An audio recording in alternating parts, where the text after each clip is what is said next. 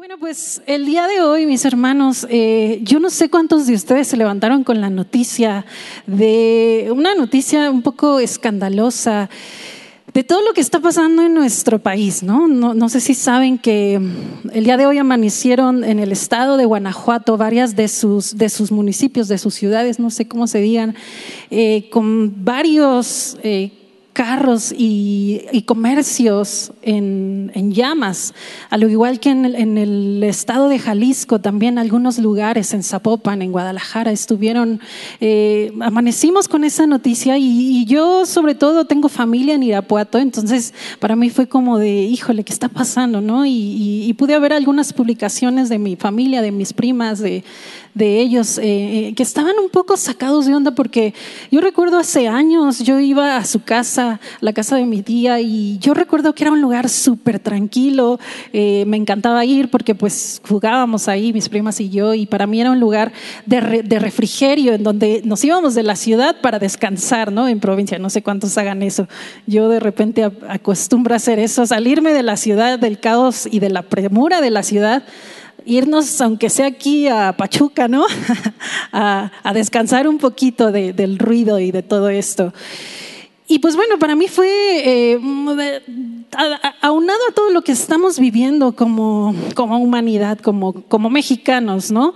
La realidad es que llevamos una racha en la cual todas las noticias que escuchamos siempre son negativas, siempre son noticias que nos están tratando de hacernos sentir de alguna manera acorralados, ¿no? No sé cuántos se han sentido acorralados en este mundo en el cual dice, Señor, ¿hasta cuándo va a terminar todo lo que está pasando? Señor, vamos saliendo de una pandemia, apenas y estamos saliendo, gracias a Dios, pero en el principio la mayoría de nosotros queríamos que esto iba a durar años. No, yo no sé cuántos estuvieron a lo mejor con cierta paranoia en su casa, no salían para nada, desinfectaban todo por completo. Yo me acuerdo que salía y me desinfectaba, entraba y me desinfectaba. Y entonces era una paranoia, era un temor de todo lo que estábamos viviendo. Y gracias a Dios, poco a poco, Dios empezó a dar sabiduría pues a ciertas personas, empezó a abrir nuestros ojos. Y bueno, gracias a Dios, hoy podemos reunirnos, ¿no? Estuvimos bastante tiempo sin poder estar aquí, sin ni siquiera estar cerca de los demás. No nos podíamos tomar la mano, no nos podíamos abrazar. Para mí, yo soy mucho de contacto físico, yo estoy abrazando todo el tiempo a mi mamá, a mi hermana, a mi sobrino, y les estoy diciendo a cada rato que los amo porque me gusta sentir el amor en el contacto físico. Y para mí eso fue un reto, fue algo que me deprimió hasta cierto momento porque yo no podía abrazar a mi mamá porque me daba miedo. Que llegara un momento en el que decía, ¿qué tal que yo en el transcurso de mi casa a su casa agarré el virus y luego ya la abracé y luego entonces toda esa paranoia, ¿no? Y bueno, vamos saliendo de esta pandemia y después nos encontramos con un nuevo virus, ¿no? Que ahorita que la viruela del mono y no sé qué tanto, y bueno, ya ni quiero ahondar en ese tema porque lo desconozco y ni me quiero preocupar, ¿no? Pero aparte, escuchamos de toda la recesión mundial que está pasando en el mundo, ¿no? De cómo hay tanta crisis económica y por si fuera poco empieza a haber rumores de guerra. Y entonces nosotros empezamos a angustiarnos. Llega una angustia colectiva, si no es que mundial, en la cual todos nos estamos preguntando, ¿qué está pasando? ¿Qué está sucediendo con el mundo? ¿Cuántos de nosotros nos hemos preguntado por qué estamos viviendo esta época? Y no es solamente que Dios esté cumpliendo cosas que vienen en la Biblia, no es solamente eso, sino que también estamos viendo un aumento en la maldad, ¿no? Encontramos tantas ideologías en el mundo donde nos están bombardeando diciéndonos que nosotros somos lo principal, que lo que tú quieres y lo que tú sientes y lo que a ti te gusta es lo único que importa. Si a los demás no les gusta, pues ni modo. Si a ti te parece bien, si tú te sientes bien con eso, es lo único que importa. Y muchas veces este mensaje llega disfrazado de esperanza, porque hay tanta gente que ha vivido escondida en una burbuja o ha vivido aprisionado en su manera de vivir, que de repente llega este despertar al mundo y entonces ya pueden ser lo que quieren ser, ¿no? Pero esa esperanza que el mundo nos ofrece, esa libertad que el mundo nos ofrece, no es la libertad ni la esperanza que viene en la Biblia. Así que el día de hoy quiero compartirte sobre la esperanza. Y como te decía hace un momento, yo pensaba y yo decía, bueno, Señor, todo lo que estamos viviendo no es nada nuevo. A lo mejor en otras épocas hemos vivido también estas circunstancias de alguna manera un poco menos exageradas, pero también ha habido guerras en el pasado, también ha habido pandemias en el pasado, también ha habido crisis en el pasado. No es nada nuevo. Pero para nosotros sí, entonces es cuando nos preguntamos, ¿dónde está la esperanza? Y este es el nombre del tema que hoy les quiero compartir, ¿dónde está la esperanza? ¿Sabes? Porque tú y yo estamos buscando esperanza desesperadamente. Todos los días nos levantamos en la mañana con la esperanza de llegar a nuestro trabajo con bien. Nos despertamos con la esperanza de que nuestro jefe, cuando lleguemos, vea todos nuestros logros y nos suba un sueldo, ¿no? Llegamos con la esperanza o despertamos con la esperanza de que nuestra familia, nuestros hijos, vean todo lo que hacemos, que su ropa está bien planchada, que su comida está bien balanceada. Nos despertamos con la esperanza de ver que nuestro esposo, nuestra esposa nos sigue amando, ¿no? Porque eso también ha sido una incertidumbre en esta época. Dios ha diseñado al hombre para que anhele la esperanza día con día. ¿Tú has escuchado el dicho que dice, la esperanza es lo último que se pierde? ¿Conoces el origen de este lema? Te lo voy a platicar muy rápido. En la mitología griega había un personaje que se llamaba Pandora. ¿Ustedes han escuchado esta frase de la caja de Pandora? A lo mejor ustedes conocen la historia. Bueno, se supone que Zeus odiaba a su hermano, no recuerdo su nombre, y entonces Zeus le invita a que se case con esta persona que se llama Pandora, porque sabía que era una persona muy curiosa. Y entonces Zeus les regala una caja donde venía, según la mitología griega, todos los males del mundo. Y entonces, como él sabía que Pandora era muy curiosa, él sabía que tarde o temprano iba a abrir esa caja. Y acontece que sí, efectivamente, Pandora pues no se quedó con las ganas. Y entonces abre esa caja y al instante empiezan a salir todos los males del mundo. Y entonces ella entra en una lucha por querer cerrar esa caja. De repente lo logra y lo único que puede mantener en la caja es la esperanza.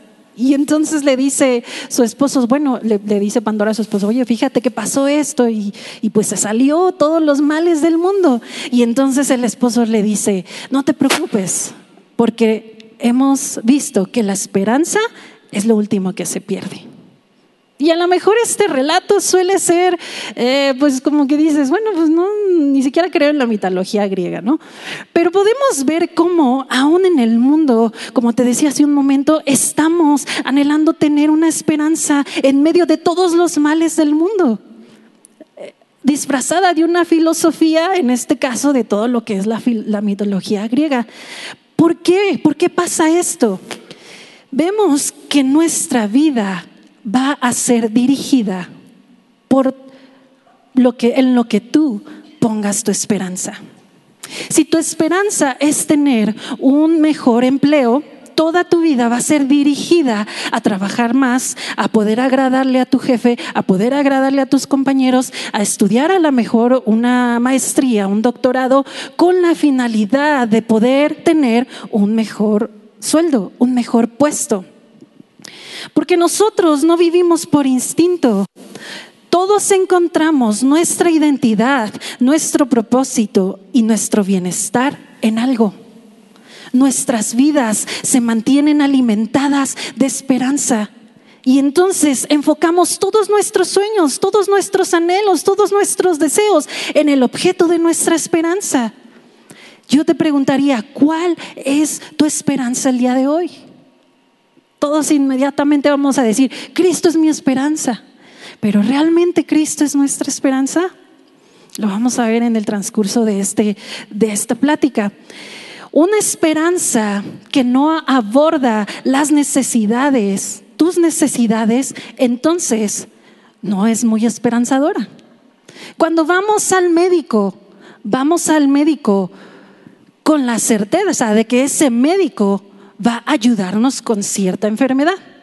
Si hoy nos sentimos mal del corazón, no vamos a ir con un dentista para que nos diga cómo está nuestro ritmo cardíaco. Nos vamos a acercar a un cardiólogo especialista en esta área. ¿Por qué? Porque nuestra esperanza está puesta en que Él resuelva la duda que tenemos. No vas cuando tu auto se avería, no vas a una farmacia a pedirle unas nuevas balatas.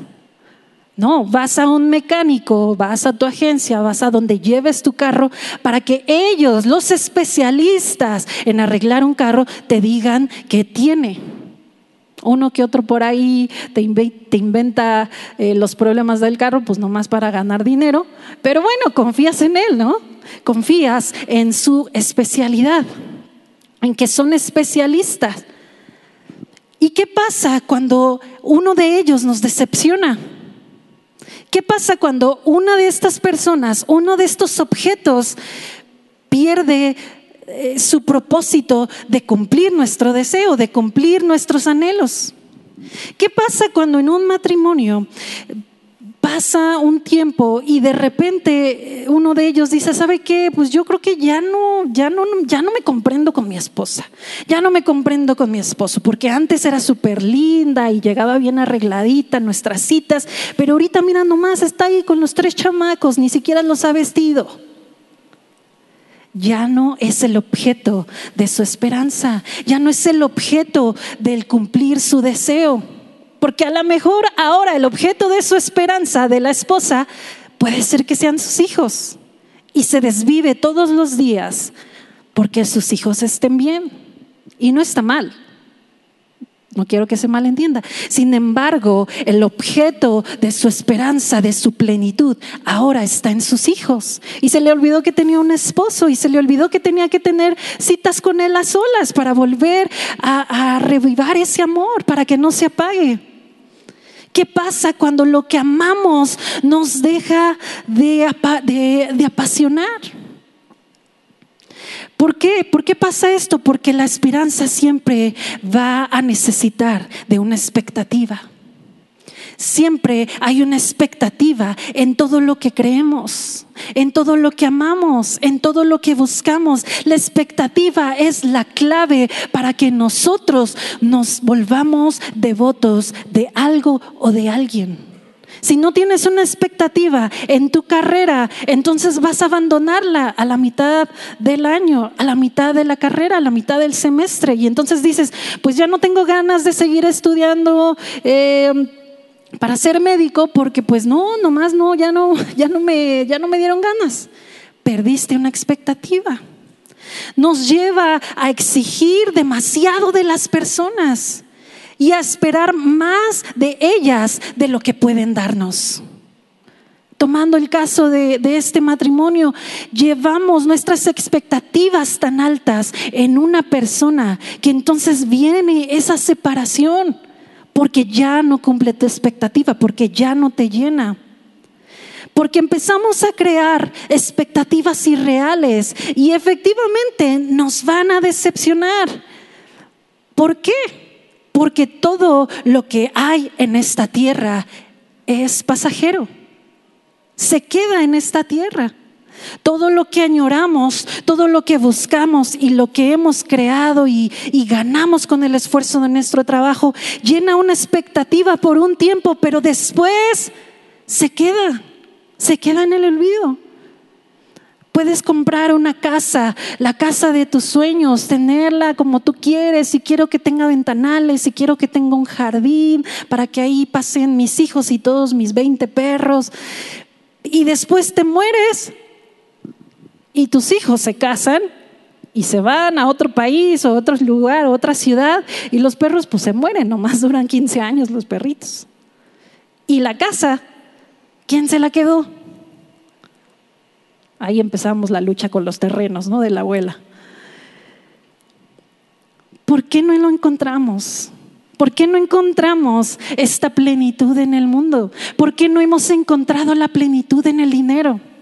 Habíamos estado escuchando hace unos domingos como nuestro pastor nos hablaba sobre las finanzas. Y yo te voy a ser bien sincera, para mí fue una época muy complicada en la cual yo tuve que otra vez volver a poner en orden mis finanzas, porque había estado administrándolas mal. Pero llegó un momento en el que me sentí aliviada, ¿no?, porque dije, ya no tengo deudas. Gracias Dios. Pero ¿qué empezó a pasar? Empecé a crear otras expectativas, otra esperanza. Ahora voy a ahorrar para comprarme una casa, ahora voy a ahorrar para invertir. Y entonces todo esto que empiezo a crear de nuevo es una nueva esperanza que está basada en algo pasajero. Buscamos esperanza que no nos decepcione. Y si tu esperanza te decepciona, es porque estás poniendo tu esperanza en el objeto incorrecto. Así que, ¿en dónde podemos encontrar una esperanza esperanzadora?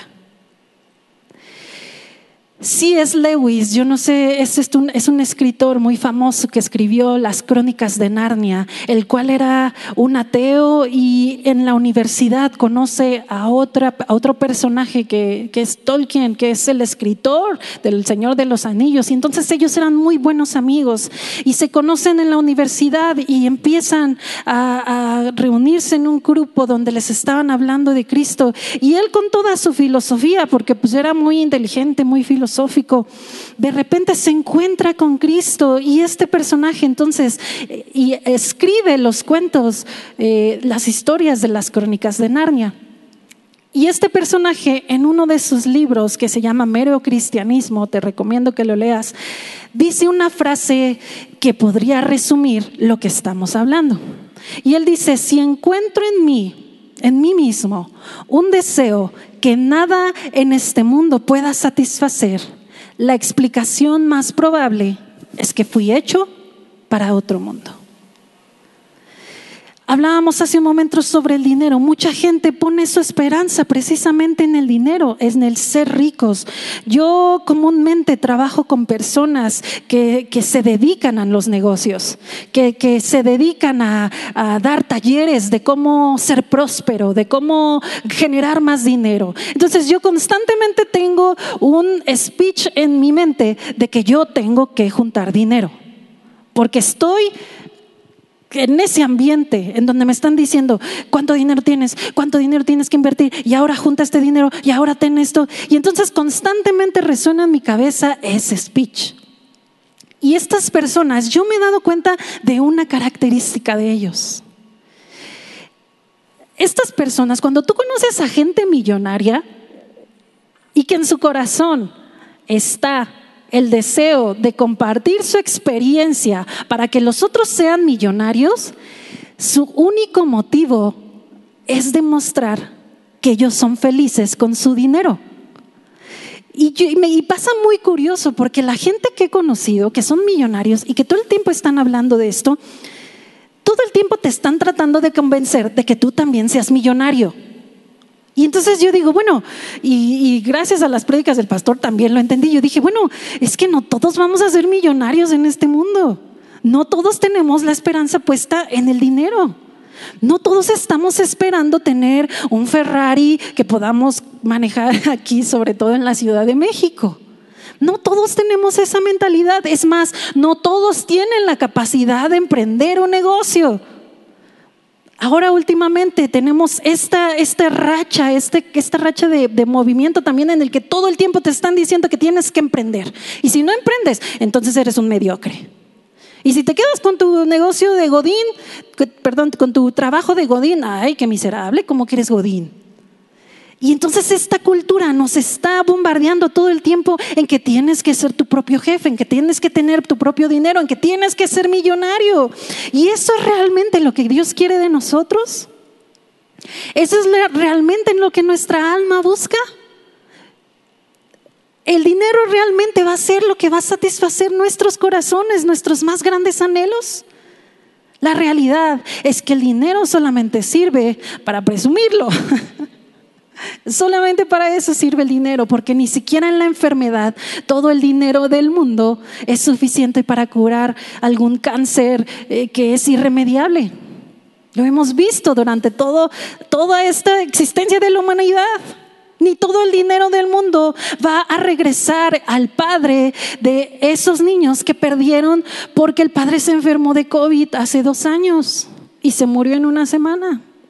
Todo el dinero del mundo no fue suficiente para regresarlo. Así que, mi hermano, quiero que leamos Colosenses 1, 16, 20. Acompáñame, yo voy a leerte la versión, la Nueva Biblia de las Américas, perdón. Y nos dice... Colosenses 1, 16 al 20. Porque en Él fueron creadas todas las cosas, tanto en los cielos como en la tierra, visibles e invisibles, ya sean tronos o dominios o poderes o autoridades. Todo ha sido creado por medio de Él y para Él. Y Él es antes de todas las cosas, y en Él todas las cosas permanecen.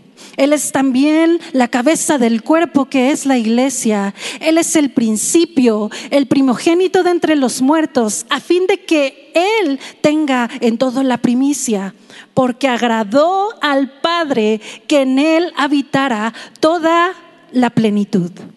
Y por medio de Él reconciliar todas las cosas consigo, habiendo hecho la paz por medio de la sangre de la cruz, por medio de Él, repito, ya sean las que están en la tierra y las que están en los cielos.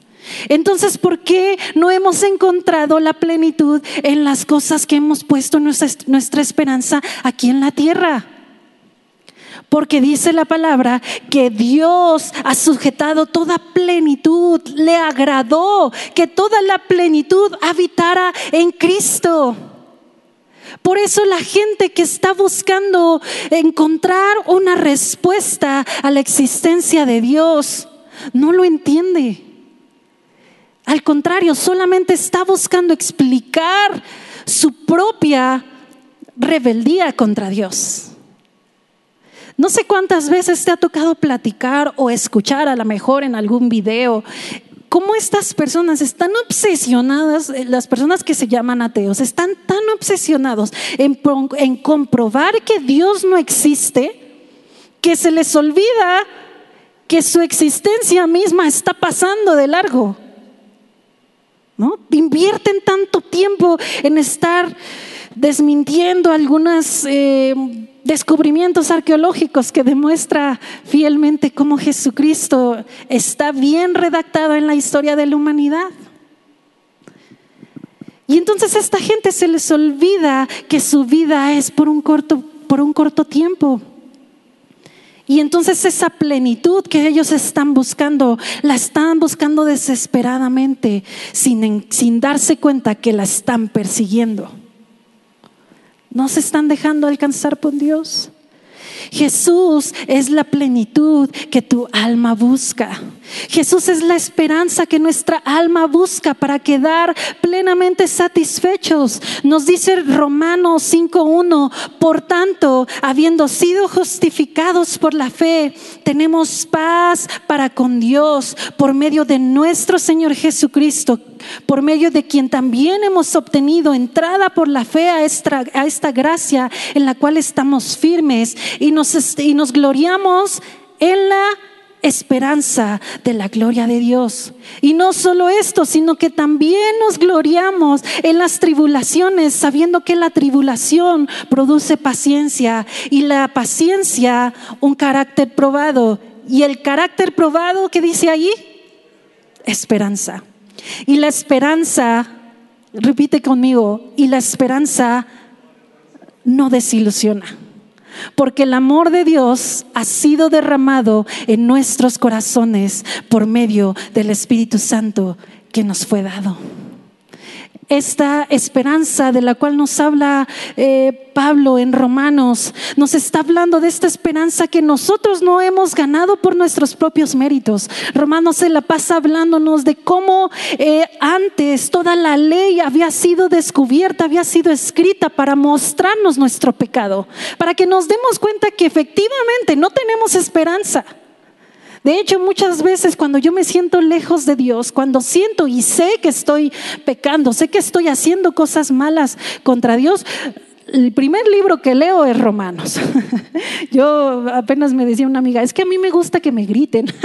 Y yo digo, a mí también me gusta que me jalen las orejas, ¿no? Entonces yo también solita voy y me empiezo a leer Romanos, y entonces los primeros capítulos de Romanos nos habla bien fuerte, y es que ustedes eran unos pecadores y estaban perdidos en sus delitos y pecados, pero después llega la gracia en Romanos 5 y nos dice, pero esta esperanza no desilusiona. ¿Qué esperanza? La esperanza que habita en la persona de Cristo. Si no fuera por el sacrificio de Jesús, tú y yo no hubiéramos tenido este acceso para conocer al Padre, para venir delante de su trono y decirle, Señor, he fallado, he pecado contra ti, vengo para que tú me perdones, para que encuentre en ti este descanso.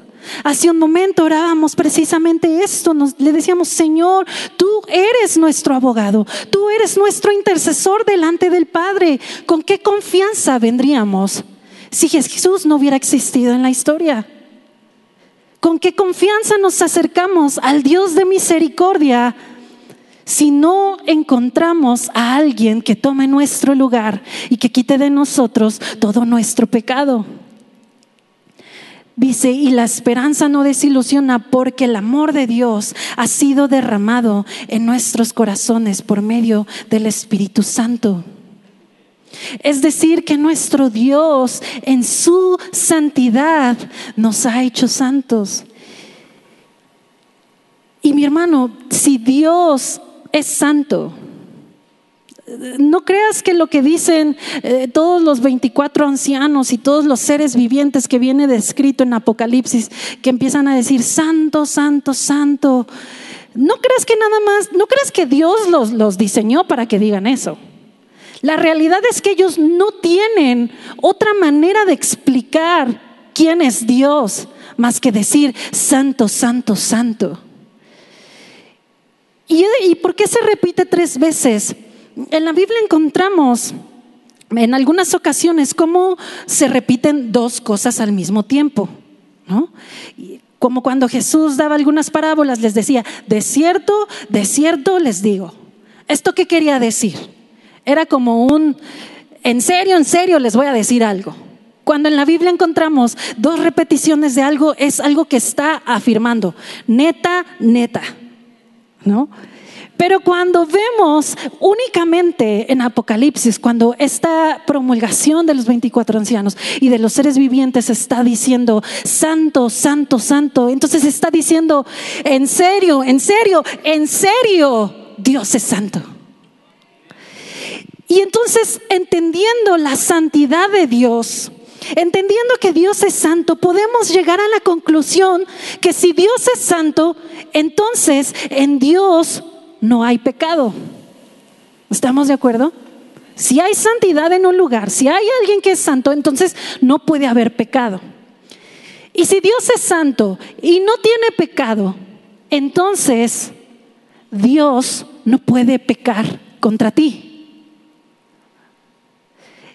Y entonces, si Dios no puede pecar contra ti, ¿no convierte a Dios en la persona más digna de tu confianza? No podemos tener esta esperanza de decir, a ver, espérame, porque mucha gente dice, no, es que Dios me castigó. ¿Por qué Dios pecaría contra ti si Dios es santo? Dios es la persona más digna de nuestra confianza. Y por eso en Primera de Pedro leemos, vamos a leer Primera de Pedro 1 del 3 a 5. Nos dice que toda la alabanza sea para Dios, el Padre de nuestro Señor Jesucristo. Es por su gran misericordia que hemos nacido de nuevo, porque Dios levantó a Jesucristo de los muertos. Ahora vivimos con gran expectación y tenemos una herencia que no tiene precio. Una herencia que está reservada en el cielo para ustedes, pura y sin mancha, que no puede cambiar ni deteriorarse. Por la fe que tienen, Dios los protege con su poder hasta que reciban esta salvación, la cual está lista para ser revelada en el día final, a fin de que todos la vean. No sé qué te provoca esto, mi hermano, pero a mí cuando yo lo leo digo, tengo una esperanza segura. Tengo una esperanza en aquel que no puede cambiar de parecer, en aquel que es santo y que en él no hay pecado, y que si en él no hay pecado, entonces yo puedo confiar en el Dios santo, en el Dios que ha prometido esta esperanza. Esta esperanza no solamente es una esperanza que podemos tener en este mundo, no es una esperanza que podemos aprovechar o sentir en este mundo, sino es una esperanza eterna. Nos dice 1 Corintios 15, 19, si la esperanza que tenemos en Cristo fuera solo para esta vida, seríamos los más desdichados de todos los mortales. Hace unos meses, fue el año pasado, a finales del año pasado, recibimos una llamada, mi familia y yo, donde nos decían que había muerto una de las amigas de mi mamá, que por mucho tiempo fue muy cercana, y a la vez su hija era una amiga muy cercana mía. Por cuestiones de la vida, ellas se mudaron de casa. En un momento pues se tuvieron que ir hacia el Estado de México, y pues ya les quedaba un poco lejos venir a la iglesia, y de repente iban también a Mundo de Fe Ecatepec, que les quedaba un poquito más cerca.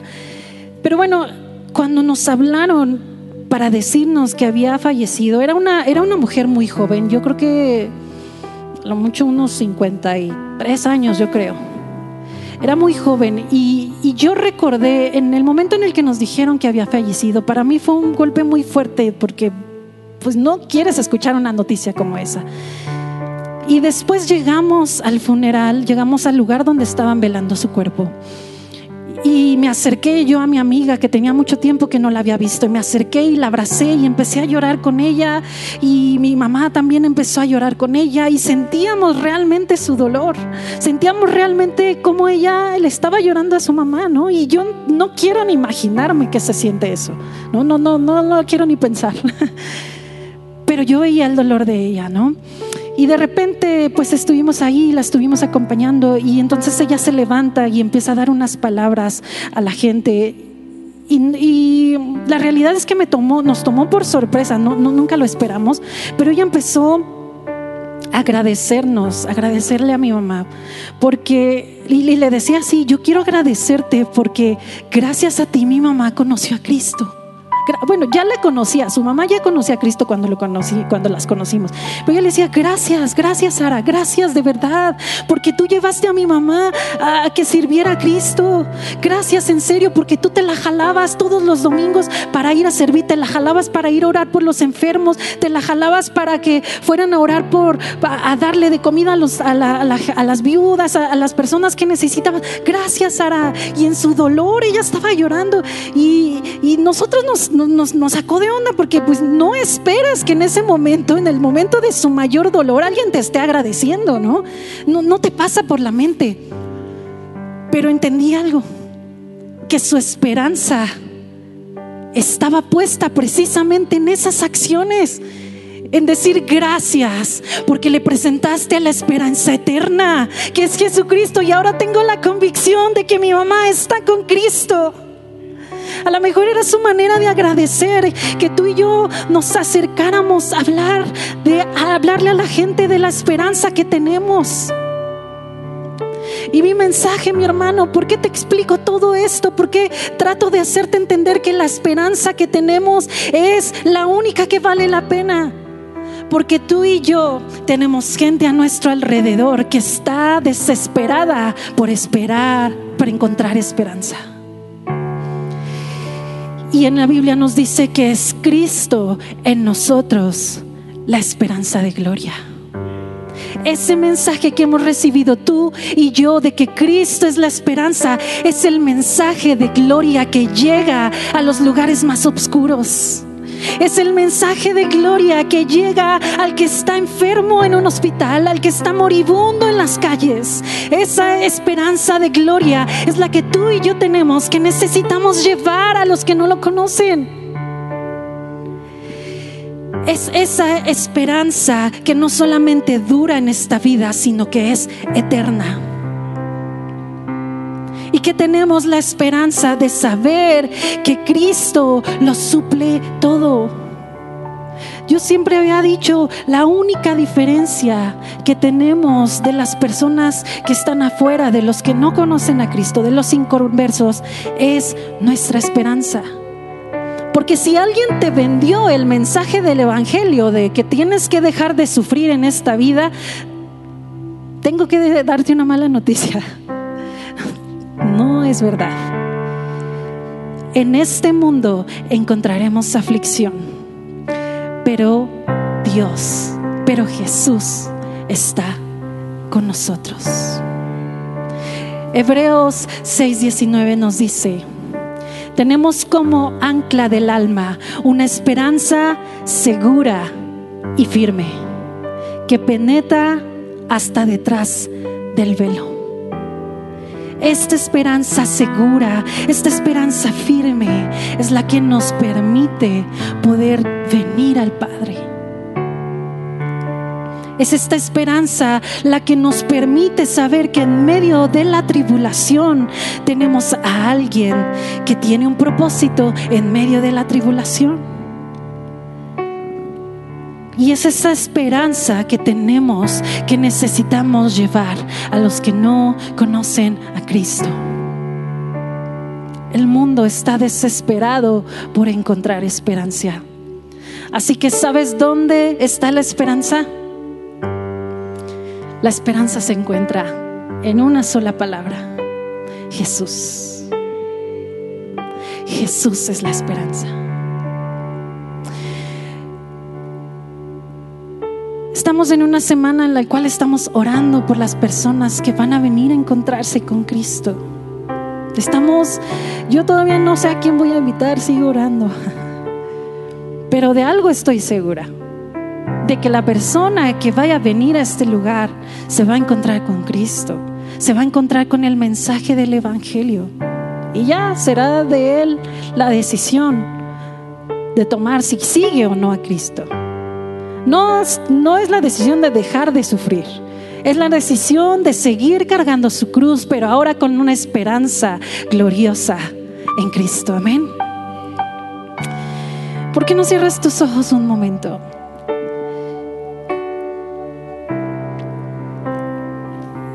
Y le decimos: Señor, gracias porque aún en medio de tanta confusión, de tanta violencia, en medio de tanto dolor que hay en el mundo, sabemos que tenemos una esperanza gloriosa en ti. Sabemos que todos estos sufrimientos no se comparan en nada con la gloria que nos espera cuando tú regreses. Señor, sabemos que nuestra esperanza está firme y es segura, porque tú eres santo y porque en ti no hay este arrepentimiento. En ti está nuestra esperanza. Gracias, Señor. Gracias, Dios. Gracias, Espíritu Santo, por abrir nuestros ojos, por abrir nuestros corazones a la palabra del Evangelio. Gracias, porque gracias a tu gran bondad y tu misericordia es que hoy estamos aquí. Y estamos ansiosos por esa esperanza que se verá reflejada en los cielos cuando tú vengas por tu iglesia. En el nombre de Jesús. Amén y amén. Amén. Muchas gracias, hermanos. Que Dios los bendiga.